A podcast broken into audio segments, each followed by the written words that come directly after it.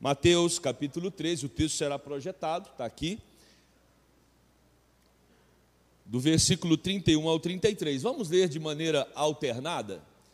Diz assim: Outra parábola lhes expôs, dizendo: O reino dos céus é semelhante a um grão de mostarda que um homem tomou e plantou no seu campo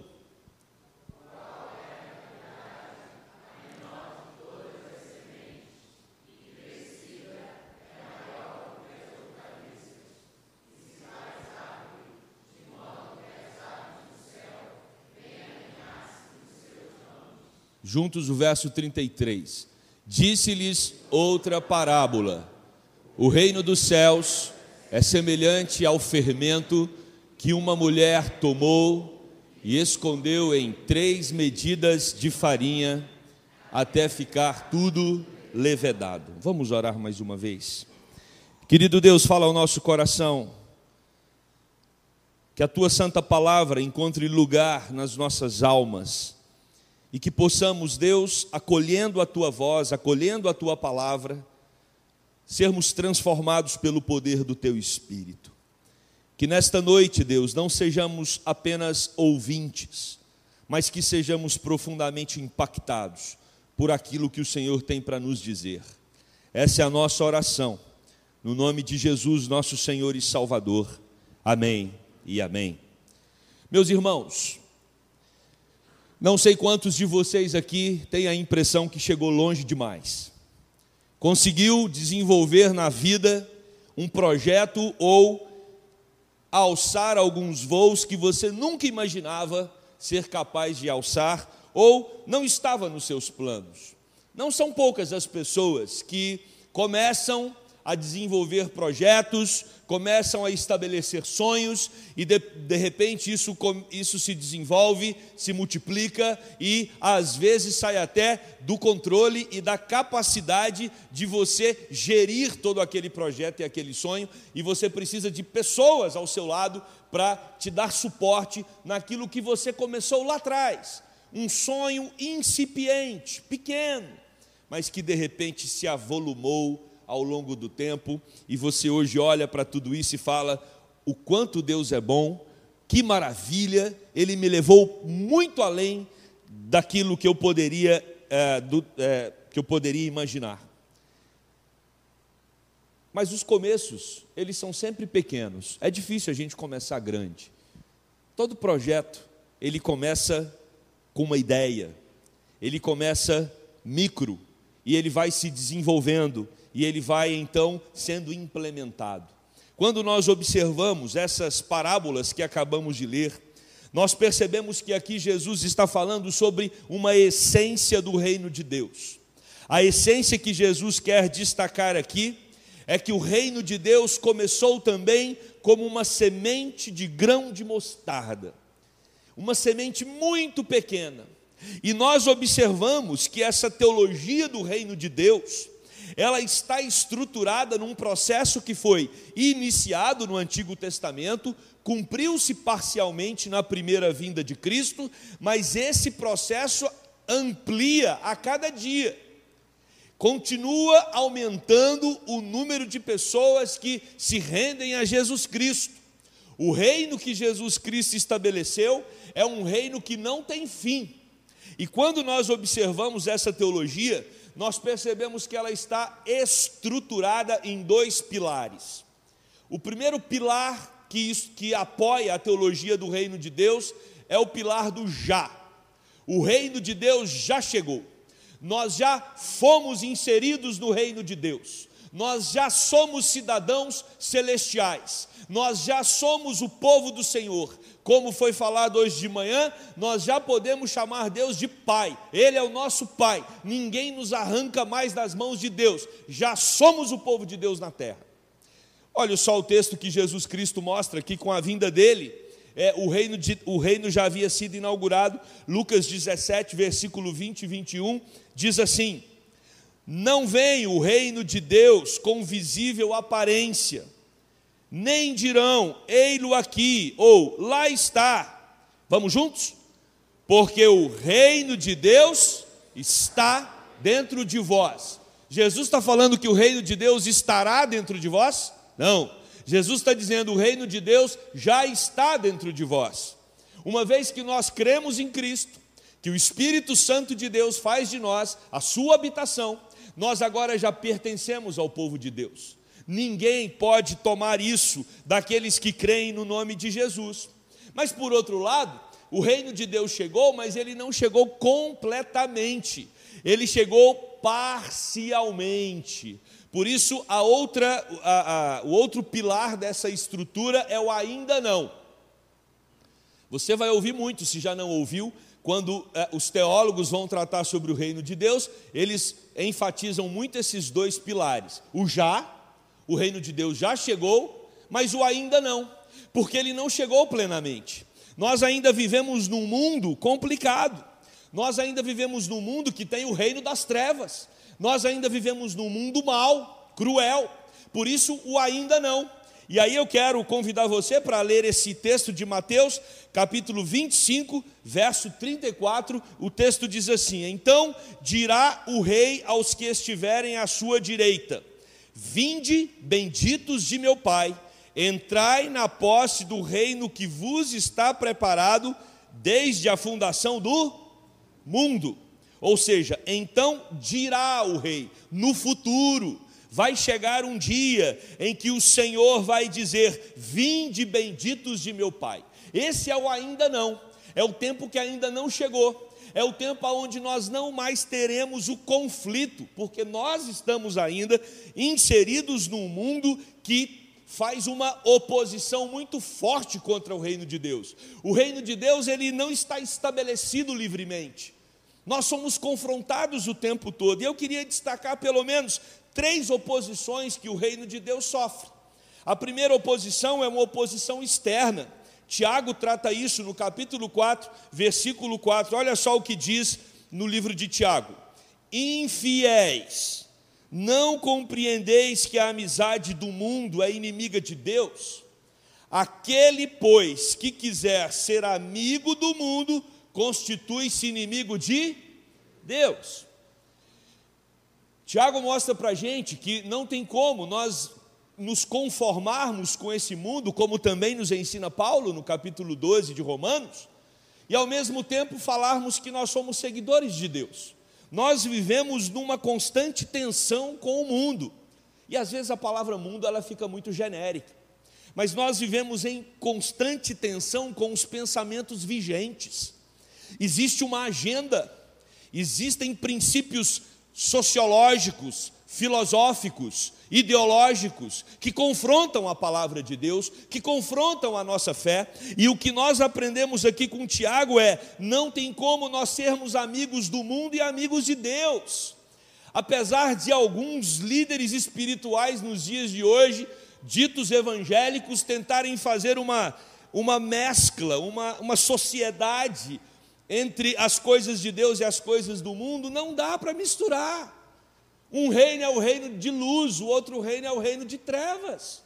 Quando a luz chega, o reino de trevas dissipa, desaparece. Por isso, primeira, a primeira oposição que nós temos é a oposição externa, mas tem uma segunda oposição, que é uma oposição que está dentro da igreja. Não se engane, nem todo mundo que está no hall de membros nem todo mundo que diz ser evangélico está a favor do reino. Tem muita oposição que vem de dentro da igreja contra ela mesma. Irmãos, talvez essa seja a nossa maior oposição. É quando nós temos pessoas que são infiltradas. Né? Isso acontece em qualquer, é, é, qualquer estabelecimento, qualquer sociedade, qualquer exército. Se você tem pessoas ali infiltradas, isso é uma maneira é, é, de, de coibir, né? uma maneira de despotencializar aquele grupo. Se você tem alguém que trabalha contra ele e está infiltrado ali no meio. E a igreja ela tem pessoas que são do império das trevas e que é, convivem entre os crentes como se fossem crentes. Isso não é uma ideia minha. Quem falou sobre isso foi o próprio Jesus Cristo. E quando nós olhamos a parábola anterior ao texto que nós lemos, que é a parábola do joio, Mateus 13, 24 e 25, olha o que diz aí a palavra do Senhor. Outra parábola lhes propôs, dizendo: o reino dos céus é semelhante a um homem que semeou boa semente no campo. Olha o que diz o verso 25: Mas, enquanto os homens dormiam, veio o inimigo dele e semeou o joio no meio do trigo e retirou-se. Satanás coloca pessoas estratégicas dentro da igreja para despotencializar o reino de Deus. E não se engane, a igreja da Gávea não está imune a esses inimigos. Só que nós temos um detalhe muito importante que precisa ser ressaltado. Nós não sabemos quem é o joio. Quem vai separar o joio do trigo é Jesus Cristo no último dia. Por isso nós temos que tomar cuidado. Precisamos estar atentos para não julgarmos uns aos outros. Não sabemos quem é, quem não é convertido, quem é realmente filho de Deus e quem está a serviço do inimigo. Mas essa é uma oposição que despotencializa o reino de Deus. Então nós temos uma oposição externa, que é que são os pensamentos que confrontam a palavra de Deus, nós temos uma oposição interna, que é o joio, mas talvez a pior da oposição. A mais complicada da gente lidar com ela é a oposição do próprio coração. Essa é custosa. Olha o que diz o apóstolo Paulo na segunda epístola aos Coríntios, capítulo 7, versículo 1. Tendo, pois, ó amados, tais promessas, purifiquemo-nos de toda impureza, tanto da carne como do espírito, aperfeiçoando a nossa santidade no temor de Deus.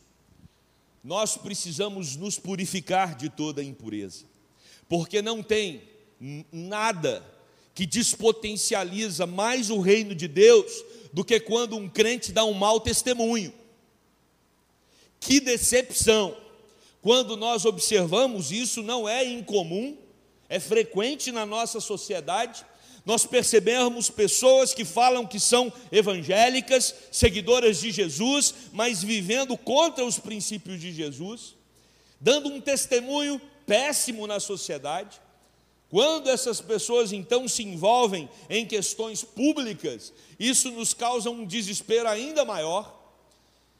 Não é difícil, não é fácil, meus irmãos, nós sermos luz num mundo que vive em densas trevas. Por isso nós temos que orar por aqueles irmãos que muitas vezes ocupam posições estratégicas na sociedade e confessam Jesus como Senhor e Salvador, mas nós também precisamos cuidar do nosso coração na nossa casa. Nosso marido, nosso não, de vocês, mulheres. Os maridos das mulheres que estão aqui precisam olhar para suas mulheres e suas esposas e identificarem como mulheres piedosas, mulheres de Deus. Você, mulher, tem que convencer o seu marido que você é uma mulher que ama Jesus.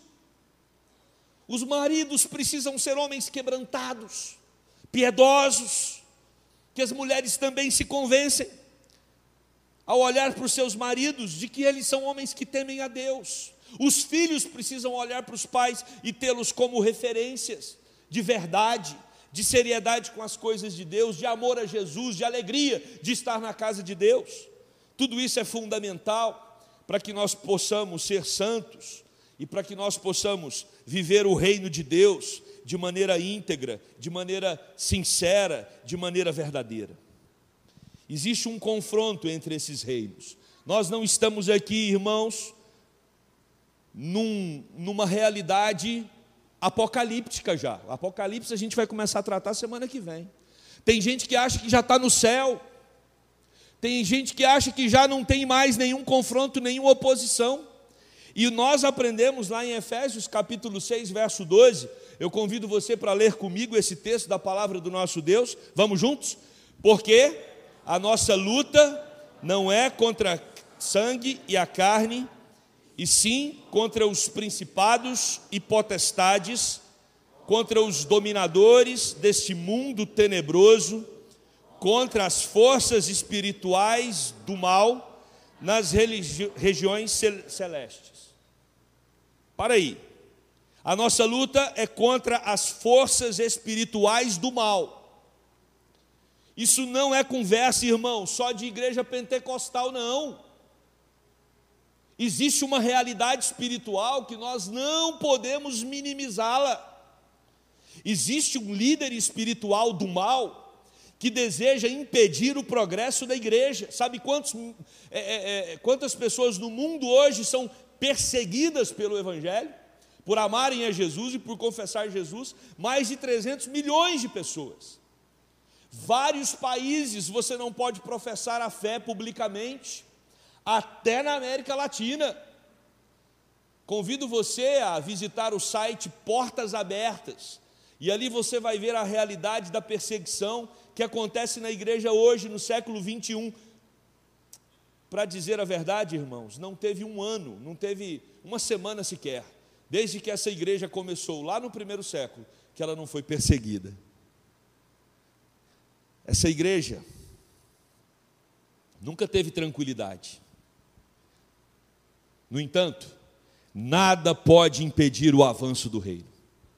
Não, não existe poder das trevas, não existe diabo, não existem demônios que são capazes de impedir o avanço da igreja.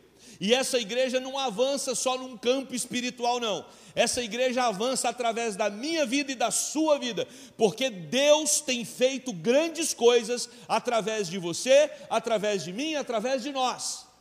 E nós precisamos nos dispor ainda mais para contra-atacar o império das trevas e para avançar com o reino de Deus de maneira agressiva, não defensiva, mas precisamos atacar. Não fomos chamados só para ficar aqui nos defendendo, acanhados num canto, com medo do mundo, não.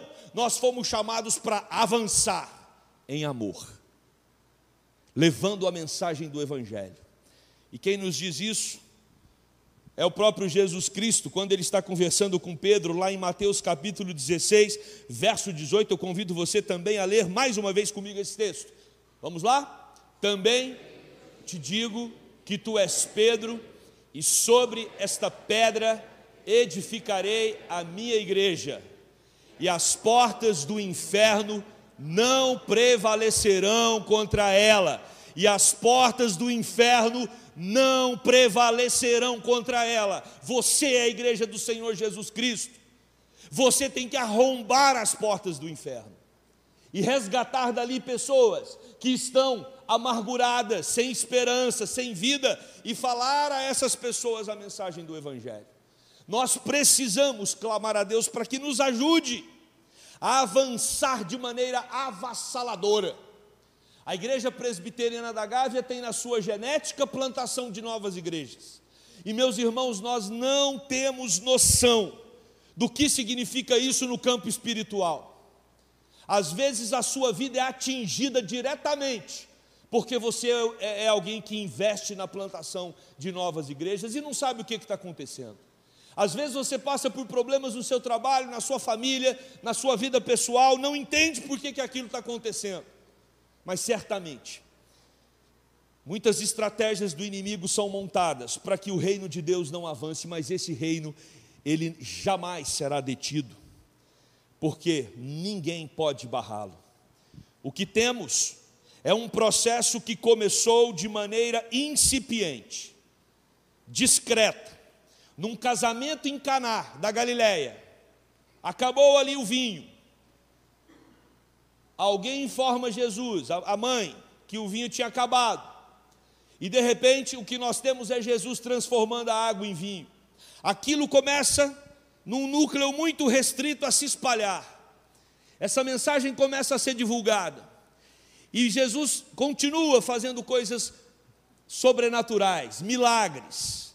O poder dele se manifesta ali no seu tempo, como alguém que é capaz de dizer para o aleijado: levante e anda é capaz de dizer para o cego: abra os olhos e veja, é capaz de curar os surdos, é capaz de fazer com que o mudo pronuncie palavras e todos ouçam, é capaz de ressuscitar os mortos. Então nós percebemos, meus irmãos, que esse Jesus, ele começa a se manifestar como Messias, o Salvador, e pessoas começam a crer nele.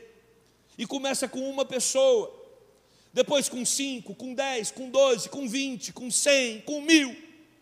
E de repente nós, dois mil anos depois, Lemos aqui no livro de Apocalipse que João tem uma visão no céu e ali não dá para contar quantas pessoas foram atingidas pelo Evangelho. É um número que ele não conseguia calcular. Esse é o avanço do Evangelho que foi dito pelo próprio Jesus ali em Atos 1,8. Que o avanço começaria em Jerusalém, partiria para a Judéia, Samaria, até os confins, avançou e chegou até você. E aqui, meus irmãos, nós temos então esta parábola dizendo exatamente sobre isso. A ênfase da parábola não é no poder impactante do reino de Deus. A ênfase da parábola não é no fato de que o reino de Deus se tornaria grande, porque isso o judeu já sabia. Aliás, se você se atentar nos evangelhos para os discípulos, eles acham que o governo de Jesus já vai ser impactante ali na hora. Eles acreditam que naqueles anos eles iriam tomar o reinado de Israel e Israel se tornaria uma grande potência, destruiria o Império Romano e todos os povos se curvariam diante do Deus de Israel. Eles acreditavam que a ascensão do reinado de Cristo seria muito rápida. A ênfase aqui do texto não é nesse reino grande e poderoso. A ênfase é no grão de mostarda. É no grão de mostarda. Em Marcos, o contraste é em tamanho. O pequeno grão de mostarda e a grande árvore que se torna com mais de três metros de altura, né, o pé de mostarda. Lucas não enfatiza o contraste, ele enfatiza o processo, o crescimento. Mateus soma as duas ideias de Marcos e Lucas. O pensamento rabino, irmãos, eles tinham ali na conversa entre eles, na conversa popular, a semente de mostarda era proverbialmente conhecida como ah, pela sua pequenez. É óbvio que existem sementes menores do que a de um grão de mostarda, mas Jesus didaticamente ali, ele usa a semente do grão de mostarda para mostrar quão pequena é e quão grande ela se torna ao ponto das próprias aves se aninharem sobre a, a, a, o pé de grão de mostarda, e Jesus mostra isso para dizer que o reino dele também começa muito pequeno e vai crescendo e se desenvolvendo até se tornar uma grande árvore. Essa figura não é nova para o judeu, eles sabiam que o reino de Deus era comparado a uma grande árvore. Lá no livro de Ezequiel, capítulo 17, verso 23, diz assim: no monte alto de Israel o plantarei, e produzirá ramos, dará frutos, e se fará cedro excelente. Debaixo dele habitarão animais de toda sorte, e à sombra dos seus ramos se aninharão aves de toda espécie. Então, quando Jesus ele usa o exemplo do grão de mostarda, que se torna uma grande árvore, o que Jesus quer enfatizar é que aquele ministério que ele estava iniciando ali, dando os primeiros passos, ele ia se espalhar por toda a terra e ele ia atingir pessoas de todas as nações. Pequenos começos sob o ministério de Jesus e a glória futura do reino. A semente de mostarda não enfatiza então a grandeza do reino, mas o interesse era destacar o começo minúsculo do reino do Senhor. D.A. Carson, quando comenta esse texto, ele diz: o reino produz consequências derradeiras totalmente fora da proporção com seus começos insignificantes. Vou repetir que essa frase é linda. O reino produz consequências derradeiras totalmente fora de proporção com seus começos insignificantes. A semente de mostarda, mostarda sugere um crescimento extenso, extenso, incalculável. E aí nós temos uma outra parábola, a do fermento, leveduras. O fermento, ele ataca os açúcares, açúcares da massa, transformando-os em dióxido de carbono, que durante o descanso da massa faz com que essa massa dobre o volume, provocando um crescimento do pão. Esse é o propósito do fermento, ampliar né, o tamanho da massa. E é exatamente isso que a parábola de Jesus também vem nos ensinar. O fermento ele permeia toda a massa, o seu efeito é inevitável e provoca uma transformação intensa. Essas duas parábolas expõem com muita clareza que o reino de Deus opera silenciosamente a partir de pequenos começos.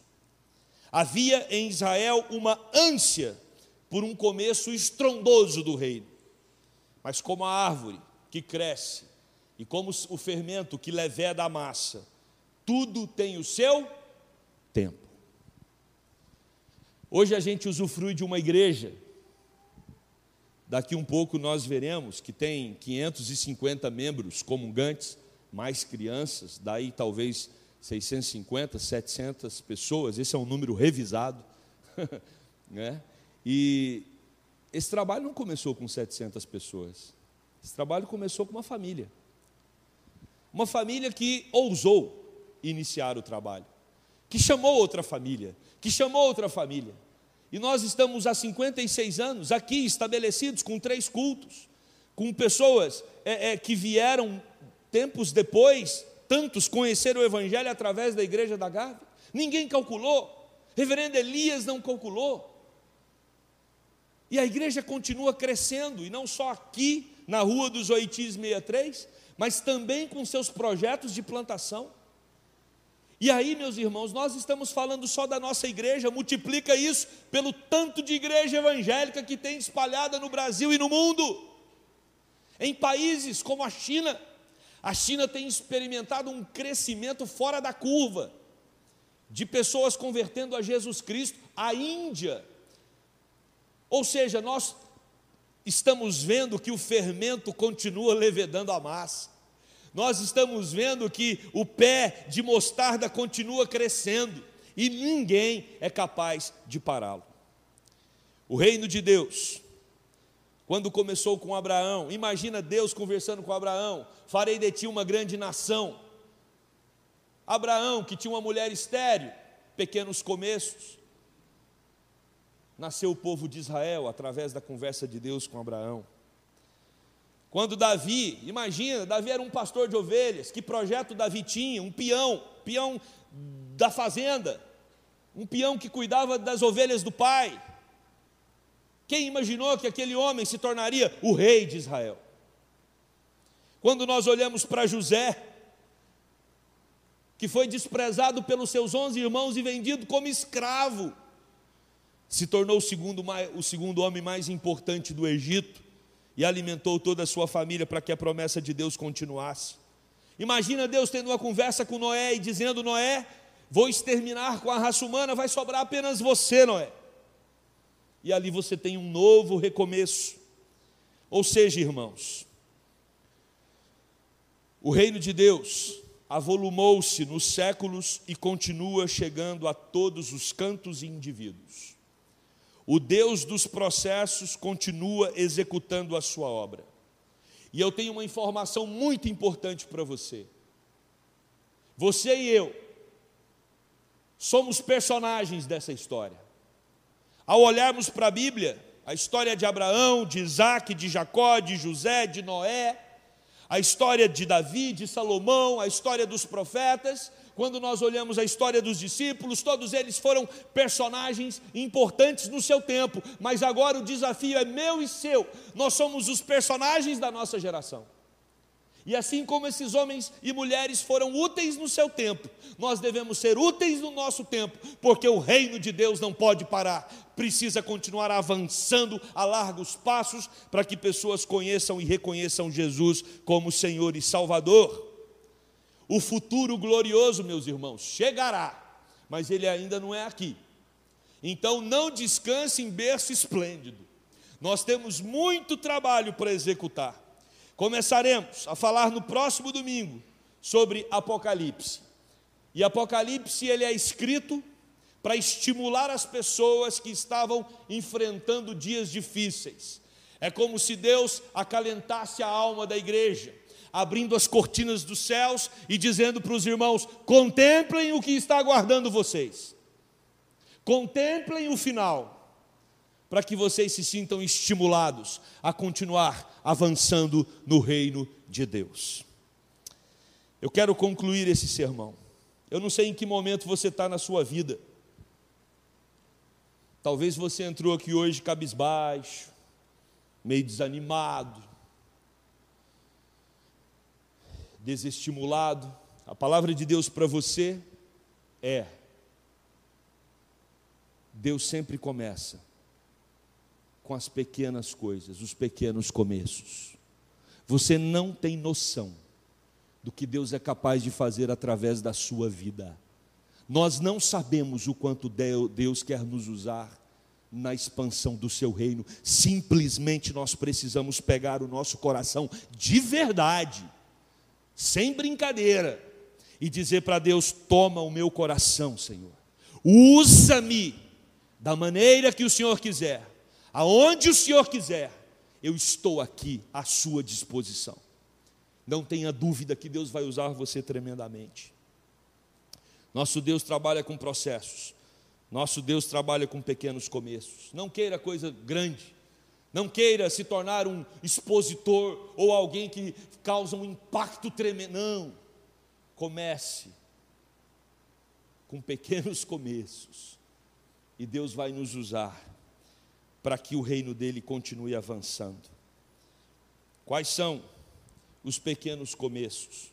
Os pequenos começos, geralmente, eles partem de uma conversa com Deus, onde você se coloca diante dele e diz: Deus, o que dá para eu fazer? O que eu posso fazer? Como contribuir para que o reino do Senhor continue avançando a largos passos? E você pode fazer individualmente, mas você pode fazer coletivamente. Eu quero lançar um desafio para você. Um desafio que termina com 63. 63 é o número da nossa igreja, Rua dos Oitis 63. Guarda esse número que ele é o, ele é o resumo do resumo do sermão. 63 é o dígito para quem quer se tornar um plantador de igreja. E não é para você tirar do seu dízimo e transferir para a plantação, não. Dízimo é dízimo, Oferta para plantação é oferta para plantação. Não mistura não que Deus está vendo. Ananias e Safira, cuidado. 63 é o dígito que você faz o compromisso de mensalmente doar, para que esse valor especificamente, está aqui o nosso tesoureiro, presbítero Sérgio, todo o valor que entra com o dígito 63, por exemplo, R$ 50,63 esse valor vai para diretamente para a plantação de igreja. Você quer avançar com o reino do Senhor? Invista em plantação. Pastor, eu não consigo dar mil, dê 500. Ah, mas nem 500, dê 100. Mas, pastor, eu ainda sou estagiário, dê 10. Mas comprometa, todo mês, deposite, transfira esse valor. Seja um plantador, seja alguém que, ao depositar esse valor, você sabe que espiritualmente esse dinheiro está indo para uma igreja incipiente, um pequeno começo, que pode se tornar algo maravilhoso, frutificador no futuro, como acontece com a igreja presbiteriana de Mangaratiba, que foi plantada por nós e hoje é uma das maiores plantadoras da região. Ela foi plantada por nós e hoje ela planta com a gente. Que maravilha! Seja um plantador. Esse é um pequeno começo. Talvez não dê para você ir, mas tem gente querendo ir que precisa de alguém para segurar a corda para ele. Esse alguém sou eu e você. Se envolva com plantação. Se envolva com plantação, não importe o valor. Se você tem condição de dar mais, dê mais. Se você tem condição de dar menos, dê menos. Dê de acordo com a sua condição, não tem problema nenhum, mas seja fiel, mensalmente. Mensalmente. E antigamente tinha um envelopezinho, que o presbítero chegava em janeiro e entregava. Agora não tem envelope mais, é você, sua consciência e Deus. E que o Senhor nos ajude, não só assim, ajudando com ofertas, não, mas também falando de Jesus no nosso trabalho, na faculdade, no colégio. O reino de Deus precisa avançar. Você está cercado por colegas de trabalho, por amigos que estão deprimidos, que estão machucados, que estão tristes, desesperançosos, e nós somos os porta-vozes de Deus para anunciar a mensagem do reino a cada um desses. Nós ainda não chegamos no céu, temos muito serviço, então vamos arregaçar as mangas e trabalhar. Amém? amém? Você que falou amém, acabou de fazer um compromisso comigo. Deus abençoe muito a sua vida. Vamos orar. Querido Deus, muito obrigado, porque nós não pertencemos a um reino fracassado.